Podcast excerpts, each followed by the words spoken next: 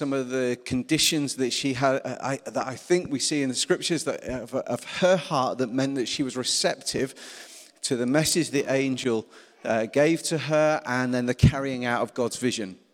This week we're going to look at the life of Joseph and, and what was it about Joseph that enabled him to, to step into uh, the things that God had, had, called him to do and prepared him to do. Uh, but we're going to get that, to that in a moment. Just to set some context, Mary had been with, um, with Elizabeth for, for three months. Uh, at this, this moment in time in the text, we're in Matthew chapter 1, verse 18 to 25. Mary is about four months pregnant. Okay, so she's four months pregnant, she's back with Joseph, and this is a, this is a big moment. Okay, so we're to we're gonna dive into the text in a moment um, there's going to be some questions that are going to come up on the screen for you to reflect upon. Now, you can do this on your own or you can do it in groups. I think it's always better when you get two or three or four of you together just reflecting on the passage. Um, so, what I'll ask you to do is to read it, read it, read it through a couple of times slowly, and then begin to answer some of these questions. Then you don't have to answer all the questions, but maybe just pick out some of the things that you, uh, that, uh, that you want to particularly dig in. But don't skip by the first question. That's all I ask. If you can dig it, have a look at the first question, because I want you to put yourself in Joseph's shoes. Right? I want you to try and imagine what it might be like for Joseph when Mary returns from being with Elizabeth for three months and she comes back and says, I've got some news. that's going to be a bit of a moment uh, uh, that's going to be quite awkward, I think. Um, so I want you to begin to just imagine what, what are you feeling? Now, I'm a thinker. I'd often say, I think this. Don't often say, I feel this. So I, I, I kind of process my thoughts as a thinker and my feelings as a thinker. Some of you uh, will be likewise. You'll go, actually, I can, I can think about what that might look like or what it might feel like. Others of you are feelers. You, you, will, you will know ex- exactly what Joseph is experiencing in that moment because, because maybe. Yeah. So there's something that resonates with who, who we are. Um, so, yeah, four, so four months pregnant, Mary's back, and um, I wonder what Mary was what Mary was experiencing at that moment. Actually, what was she thinking about as she as she came to deliver this news to, to Joseph? Mary had found a confidant in her relative Elizabeth. She understood. I think she understood and recognized um, the, the situation that Mary was in. That Elizabeth and Zechariah had been longing for a, for a child. And it wasn't the Immaculate Conception, but it was a bit of a miracle. They were old. They were, she was past childbearing age. And so this miraculous this miracle had taken place that enabled uh, Elizabeth to conceive. Now, so when Mary comes and says to Elizabeth, this is what the Lord has said. I think she found somebody who uh, understood the kind of situation she was in and what was being expected of her. And, and so I think then coming back out of that into a place where uh, she's with Joseph, um, there's all sorts of dynamics and feelings going on in that moment. Um, okay, so who's the central character in the text? Correct answer. Thank you, Phil. Jesus is the central character. And Mary and Joseph are invited into the unfolding story that God is working in and through Jesus. There are some significant things that are said about Jesus. So he will be savior of his people. He's the savior. So that was the mission that God had sent him on to redeem and to save people. Thankfully, that includes you and I, all these years later we are part of the saved people of God because Mary and Joseph were obedient to his purposes. So he will be Savior. And then he says that he will be Emmanuel, God with us. So not only does he act and save, he is God present with us, God incarnate. There's something quite beautiful about this moment because Jesus isn't just like you and I the whole narrative is to set it up saying that Jesus is unique and Jesus is distinct above and, and beyond all humanity. He actually reveals what he, the fullness of humanity looks like and, as we, and how we relate to God. But the promise is that He will be with us. So Jesus is indeed the central character, but he, he, God loves to involve his people in his story. And he's still involving his people in his story. And so, the, but some of, some of Joseph's priorities, which I think we see in, in, the, in the text, he, he was indeed a man who main, was uh, super keen on maintaining righteousness and integrity. I love the way that the text tells us that he, he, he must have been so disappointed. I, I, know, you know, uh, Rachel and I had a it, was a, it was a year we were engaged for, wasn't it? Yes. And I do remember being there, despite wild little banter. I do remember being there. But there was, there was, ex, there was excitement. There was kind of saying, oh, yeah, this, finally, the day's come. We're going to get married. And that, the, the, the hopes and dreams for all the, the future that could be. And then that would have been in Joseph's mind, thinking, hey, this is good. And then he gets this news. And legally, legally, he, he could have just he could have divorced her, he could have made a public spectacle of her, he could have really shamed her, but he didn't. He, he decides to do it quietly. Now, at this point, it wasn't public knowledge. Joseph knew, and a few people knew, but it wasn't out there in the public domain. So that's why Joseph could make a decision to say, actually, how can I do this that, is, that maintains my integrity before God, but also preserves Mary's dignity? He didn't, he didn't want to shame her. He, he was actually motivated by compassion for her. Um, but also, Joseph's, Joseph's um, desire to fulfill uh, you know, the law and to be righteous before God it didn't come at the expense of anybody else. He was, he was trying to think through the implications of his decisions and his actions and his choices. How is this going to have a knock on effect with Mary and the, and, and the wider family? And then the other thing I think we see through as a, as a key priority for Joseph was his obedience to God. It, uh, his obedience to God overruled every circumstance, actually, and every potential implication of what could have been and what probably was for Mary and Joseph as a couple with Jesus in the mix. His, his priority was, how am I going to be obedient to God? And that was the lead in which he made his decisions. Right. So I think we actually in this we get a really good example of leadership. I, I think we get a brilliant example of what Christian leadership looks like of, a, of somebody who's seeking to do right and not simply think about their own agenda. Okay? So Joseph was, was every, every leader I know and every person I know, everybody who wants to do something for God, wants to do right by God and wants to live um, a right life before Him sometimes that unfortunately comes at the expense of other people because those desires can sometimes become self serving. But Joseph isn't self serving in his approach. He's, he is thinking about, yes, I want to do the right thing before God, live righteously before God, but how is this going to impact other people? He's, I think he's other people focused. I think he's a good man. Um, and he's, he takes the lead in his family. Now, interestingly for Joseph, he doesn't, he doesn't actually feature much in the story, does he? He doesn't get a, a, great, a great deal of narrative that's told about him. We don't actually know what happens to him. He, some people think that actually he, he maybe after, um, after Jesus was born and Mary and Joseph uh, then had some, some other children, uh, that he died fairly early in, uh, at, at that point because he just doesn't appear. Now, it might just be that he was really happy in the background. But the priority for Joseph wasn't his name or his fame wasn't about him being known or loads being told about him. His priority was simply to do the obedient thing that God had asked of him. And that's all that God ever asks of us. And so that's why I think we can approach this do not be afraid moment for Joseph, because he wasn't afraid to do the things that were going to be difficult in order that God might be glorified. He wasn't afraid to make the difficult choices in order that God's purposes might be carried out.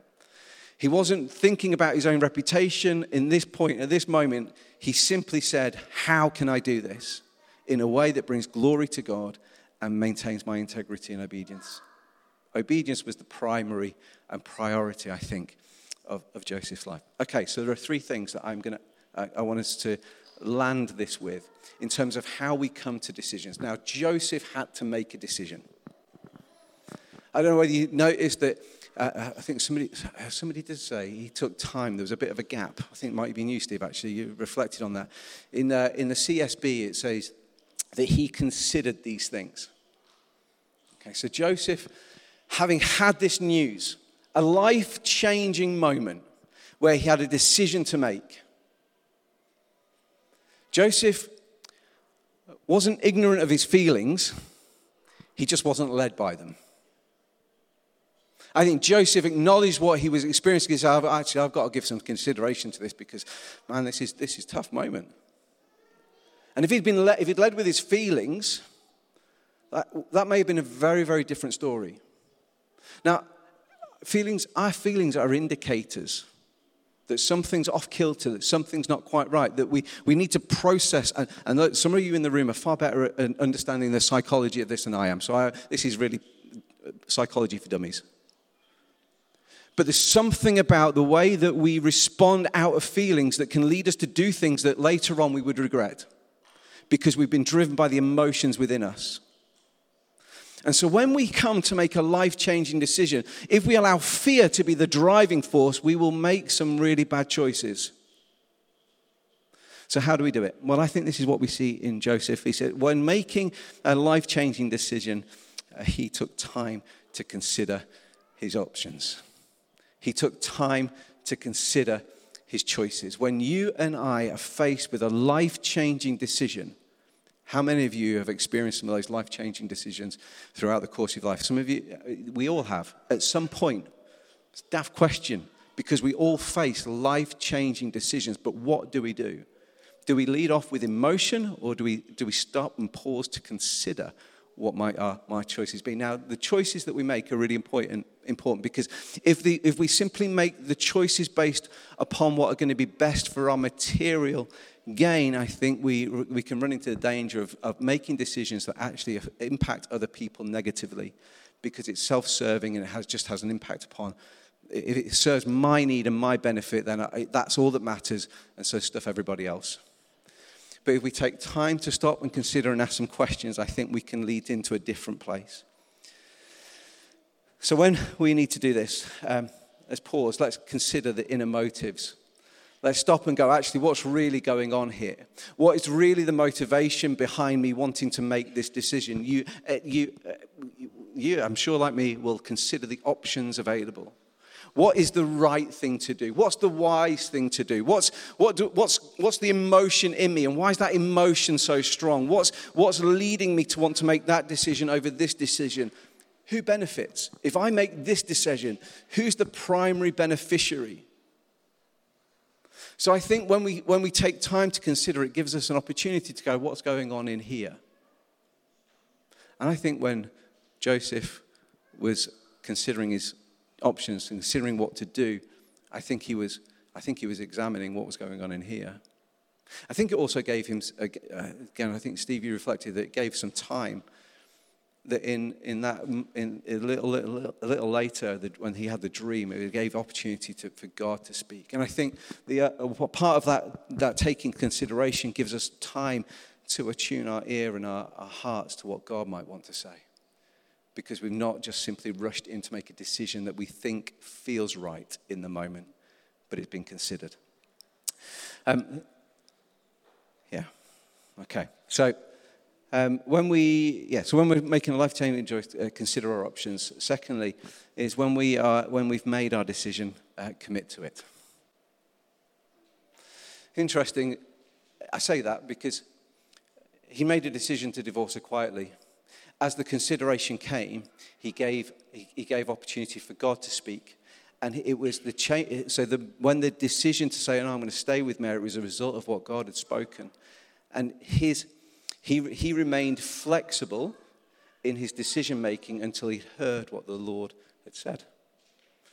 And so I think there's something about when we take a commitment and make a decision that we commit to it.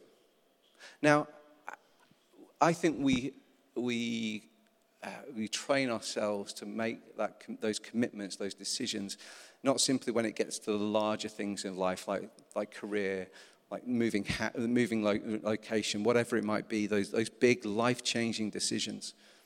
Um, I think our training ground for those and the commitments that we make are, are developed in the, in the small decisions of life, the small commitments to one another. What was the thing, the driving thing for, for Joseph in the commitments that he made? Was it simply to fulfill the task? Was it like, I've been given a job to do, so therefore I'm going to fulfill this job? Or was his commitment to people? Was his commitment, I think his commitment primarily was to God and to the people that he was relationally connected with.